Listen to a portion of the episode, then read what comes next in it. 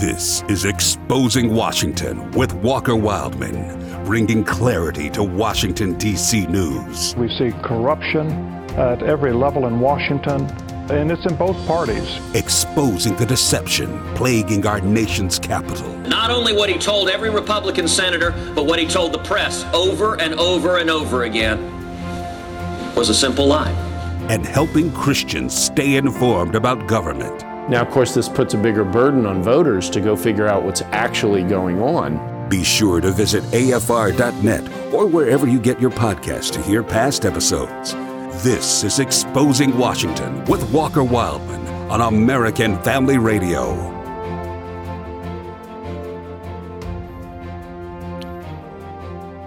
Welcome to Exposing Washington on American Family Radio Network.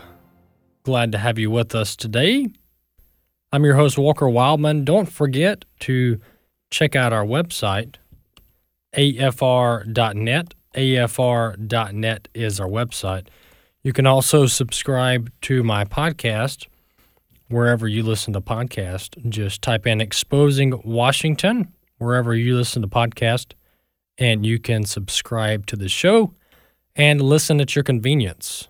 Uh, that's the Exposing Washington podcast. And uh, lastly, as I mention each week, we have a great app. It's free, the American Family Radio app that you can download on your mobile device to listen to AFR wherever you are in the world, uh, long as so long as you have an internet connection. That's just a couple ways to keep up with the show. Jumping right into the news of the week, you know, the, the goal of the show here is to expose uh, what's going on in our nation's capital, both good and bad. And this uh, this is a time where the traditional news media isn't doing America justice when it comes to covering the important issues facing our country in Washington, D.C. You're just not going to get it uh, good news and information from uh, the traditional mainstream media sources. So that's what we're here for. This week was a busy week in Washington, D.C. for a couple different reasons. The first story I want to talk about is going outside of the Beltway, but still, this policy is being discussed in Washington, and that is school openings. Whether or not schools across the country will be open, will remain open during this uh, pandemic, if that's what you want to call it. And an example of, of the Democrats and their failed leadership. An example of this is Chicago, the city of Chicago. It's been dominated by Democrats for decades. And there's this feud between the teachers' unions and the mayor's office about whether or not schools will be open in Chicago. Currently, they're closed.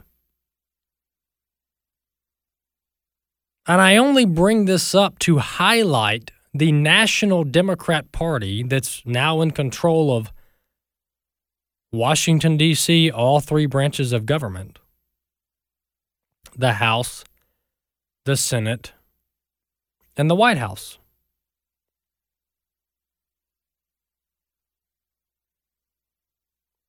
And this example of what's going on in Chicago just shows how unrealistic the policies are of the Democrat Party. So you have the teachers union, which is largely endorsed by, supported by traditional Democrats. They support the unions. Well, here you have the unions and the Democrat mayor in a major disagreement.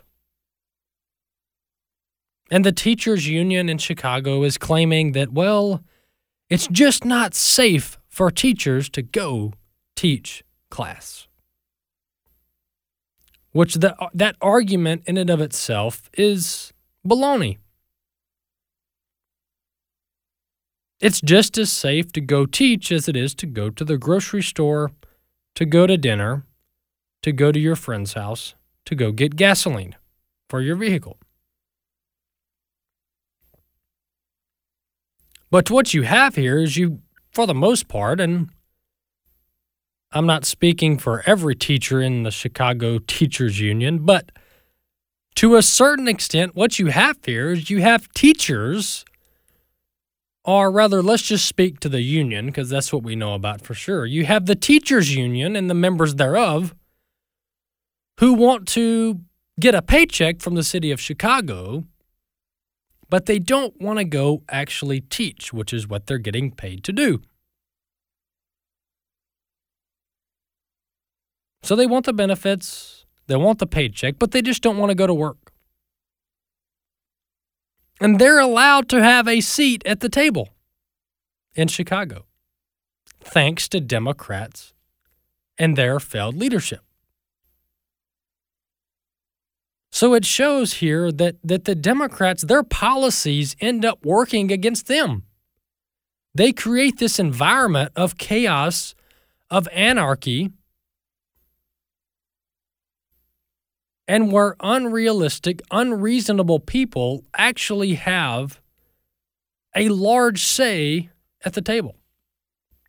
And that's the story of the Chicago Teachers Union. They don't want to work, but they want to get paid. And that's also the story of many Democrats across the country. When it comes to these unnecessary economic shutdowns that have no basis in science and they blame it on the coronavirus, but they keep businesses closed, they want to close churches down. They don't want anybody to go to school. They don't want anybody traveling. But the people that are implementing these policies, these frankly dumb policies, they still get their paycheck. Why? Because they're on the government payroll. And they get paid no matter what whether they work or whether they don't work, whether they do a good job or whether they do a bad job, they get paid.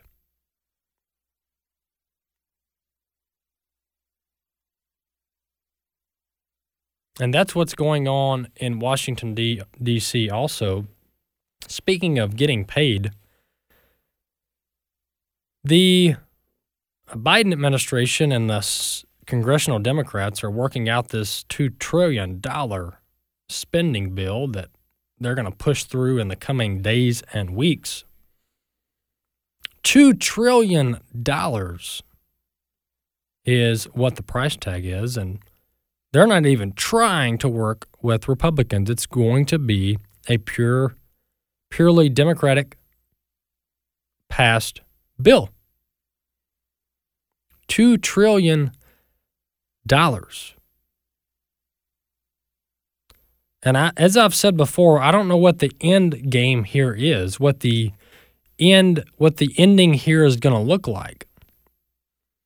But I just don't think, looking throughout world history, that we can continue to print money. And this happened even under the Trump administration. This happened under Republican so called leadership.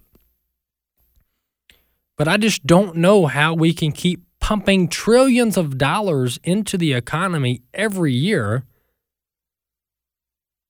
it's printed money, borrowed money, rather, should I say, pumped into the economy. I just don't know how an economy can hold that up without any repercussions.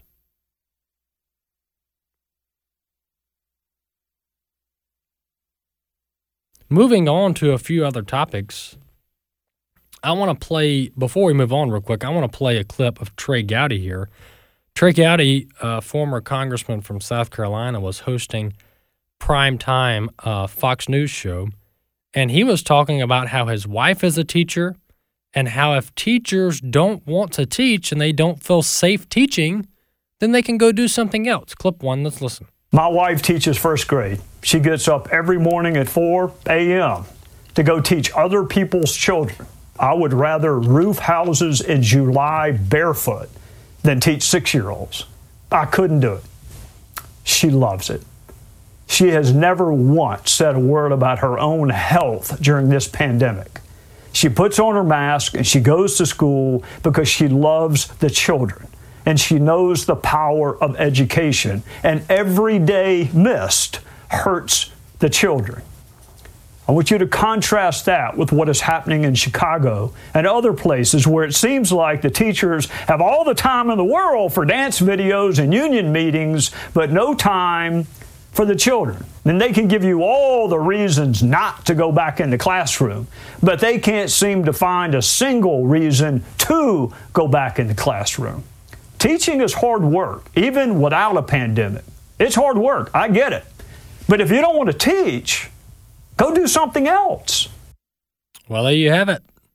Trey Gowdy's message if you don't want to teach, go do something else. And this just underscores or highlights the selfishness of society. The selfishness that seems to dominate our culture. And selfishness is just one of the many problems that we're seeing here in society. But this is a prime example. The teachers' union and the teachers in Chicago are making it all about them and completely ignoring the needs of the students. And that in of itself is shameful. Absolutely shameful. But the teachers they still get paid, even though they're not working when they should be teaching and working. Moving on to another topic, John Kerry, he's the climate czar for the Biden administration, which this has become a a laughing game about John Kerry's hypocrisy when it comes to this so-called climate change it was global warming, and then the globe stopped warming, and now it's called climate change. Why? Because the climate's always changing. So they can always say we are fighting climate change. John Kerry was busted in 2019 flying his private jet to get a, a climate change award. Ironic, I know. And he was asked about this, about whether it was hypocritical for him to fly his private jet to get this climate change award. And here's here was his response. Clip two. Let's listen. It's the only choice for somebody like me. The time it takes me to get somewhere, I can't sail across the ocean. I'm doing almost full time is working to win the battle of climate change. I'm not going to be put on the defensive. Well, there you have it. That's in 2019 when questioned by a reporter about flying his private jet spewing jet fuel emissions into the atmosphere, he said, Well, basically, I'm fighting a righteous cause and I'm doing my part. There's no other way to travel. I mean, I can't ride a boat across the ocean. So I've got to fly these jets and I've got to get things done and I'm not going to put on the be put on the defensive.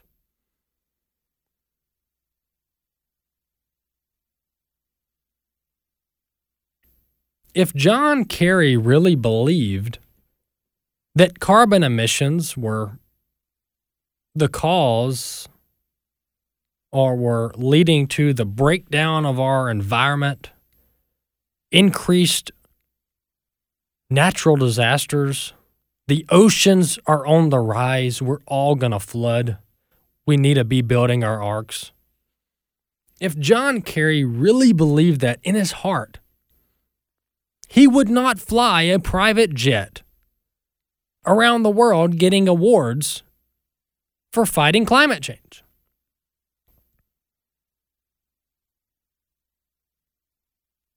And this shows, proves two fundamental things about John Kerry and people who think like him. Number one, he doesn't really believe what he's fighting in. Otherwise, as I mentioned, he wouldn't contribute to the alleged problem. That's number one. Number two is people like John Kerry view themselves as more important than you and I. John Kerry is, he's fighting to save the world from climate change. How dare us question him and his private jet? How dare us little people question John Kerry and his carbon emissions and his carbon footprint? After all, you and I, we should be re examining how we commute to work. We should be re examining how often we fly in airplanes.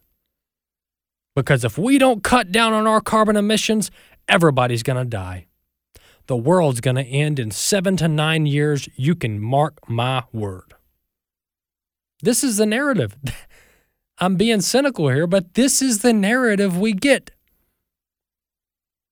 If us little people don't start riding bikes to work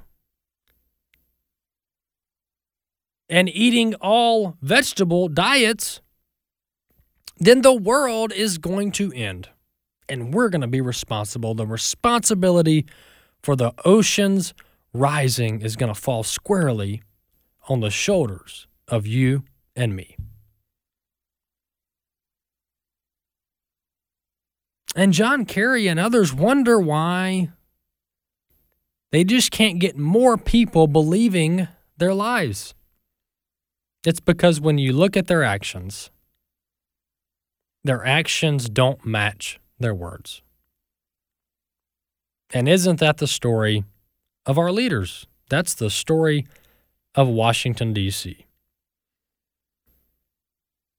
Moving on, uh, we had the this past week. There's this been there's this been this uh, this back and forth dispute about which members of Congress should serve on committees and which ones shouldn't, and how many Republicans we can cancel from society, and which Democrats are the most radical. Well, AOC this week, Alexandria Ocasio Cortez, just went on a a tour trying to seek and receive sympathy for all the struggles she has been through and all the struggles she went through on January 6th when our nation's capital was raided by a bunch of alleged Trump supporters. Some might have been Trump supporters, others might have not been. Probably a mix of both. But Alexandria Ocasio Cortez, the congresswoman out of New York, claimed that her life was in danger. Let's listen to clip three talking about the emotional damage done to AOC on the January 6th incident. Clip three, let's listen. Yeah, you know, I think one of the things that we've learned, especially in um, in counseling services offered to House members is that telling our stories and retelling it, especially right after um, the events transpired, is a really important part to healing and um, and getting through it. And so once we tell that story, and this applies to survivors of trauma all over the country, telling that story as many times as possible and giving that account, allowing yourself to move through that emotion, allowing yourself to revisit that fear and and process it and then move past it is important. But yeah, there there are lots of emotions. There's fear. There's anger at, at folks who mm. attacked our nation's capital. Um, there's frustration that this could have happened. Um, but then there's also determination for us to never allow this to happen again. Well, a couple things here. Not to down. My goal here is not to downplay what happened on January 6th when the couple hundred people rushed the Capitol, broke into the Capitol, vandalized some property. We all agree that that's wrong. I've said it probably five to 10 times since then. But the point here in playing that clip and talking about this is that AOC claimed this past week that her office, her congressional office was was raided by these Trump supporters and she was in there and she saw one of them and her life was in danger. She felt like she was going to die then and there. That's the quick summary of her story this week. She even accused Senator Ted Cruz of attempted murder, as outlandish as that is. Well, as it turns out, uh, AOC wasn't even in the Capitol when the people trespassed. AOC wasn't even in the Capitol when the protesters walked through the Capitol. She was a couple blocks away at one of the House congressional office buildings, which, from all accounts, was secure by Capitol Police, and it was actually a place where many of the lawmakers were sheltering. So the whole story about her office in the Capitol being raided and she was in there and she saw him through the doorway, it actually wasn't true. But who cares, right? I mean, why does it matter if she just made up a few points of the story? Well, the, the point here is that if anyone else lies, such as even Republicans, if they just make up stuff, they are roundly rebuked, even by their own party. Roundly rebuked by the media, canceled from culture. But Democrats, they can literally make up stories, they can lie to the world, all for theater, for political theater. And what happens to them? Absolutely nothing. And even oftentimes they are applauded for their lies. And what happened with AOC is no different. She will not face repercussions from society for lying. She will be applauded. And her position in Congress will remain secure. Moving on to a few other topics. The Education Secretary or nominee rather at this point. President Biden's education pick to run the Department of Education was put on uh, put on the hot seat, if you will, from Senator Rand Paul about his view of transgenders serving or playing sports in college and high school. Let's listen to clip four, Senator Rand Paul. Does it bother you that like the top 20% of boys running in track meets beat all of the girls in the state and that it, you know, would be, you know, completely destroy girls' athletics. The girls are being pushed out. Um, they don't make the finals in the state meet. They don't get college scholarships. That it's really detrimental to girls' sports. Do you worry about having boys running girls' track meets? You know, I, I recognize and appreciate the concerns um, and the uh, frustrations that are expressed. I've as Commissioner of Education, have had conversations with families uh, who have felt the way you just described it, and families of uh, students who are transgender.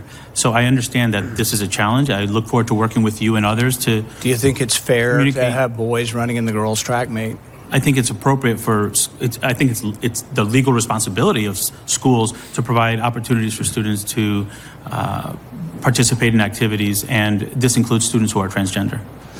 So you don't have a problem then with boys running in the girls' track meet, swimming meets, name it. You're okay then with boys competing uh, with girls. Respectfully, Senator, I think I answered the question. I believe schools should offer the opportunity for students to engage in extracurricular activities, even if they're transgender. I think that's their right. All right. So just to break this down, and Senator Rand Paul did a very good job there. This goes back to the Target days, the Target boycott, which is still ongoing. This issue is is is very simple. Despite the confusion put forth by the science deniers, those that claim that boys can be girls and girls can be boys. And after all, what's the difference, right?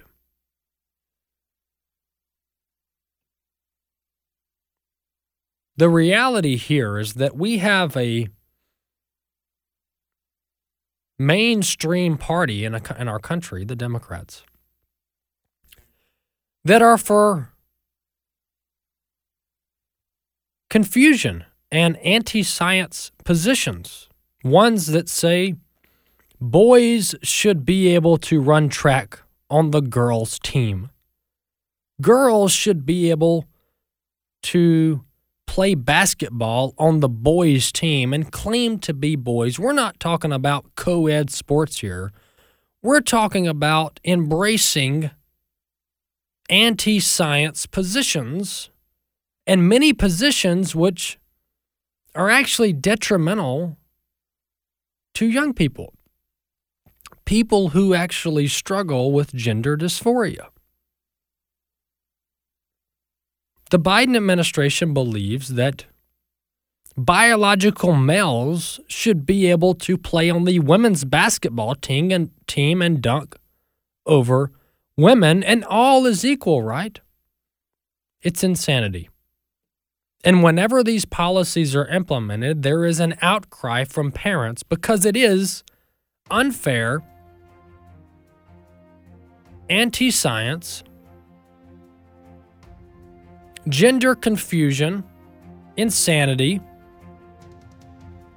Not to mention, it goes directly against, most importantly, God's design for human sexuality. This is the Democrat Party, the party that doesn't use science. Exposing Washington, American Family Radio. Don't forget to check out our website, afr.net. We'll post more articles there on my podcast page. We'll see you next week.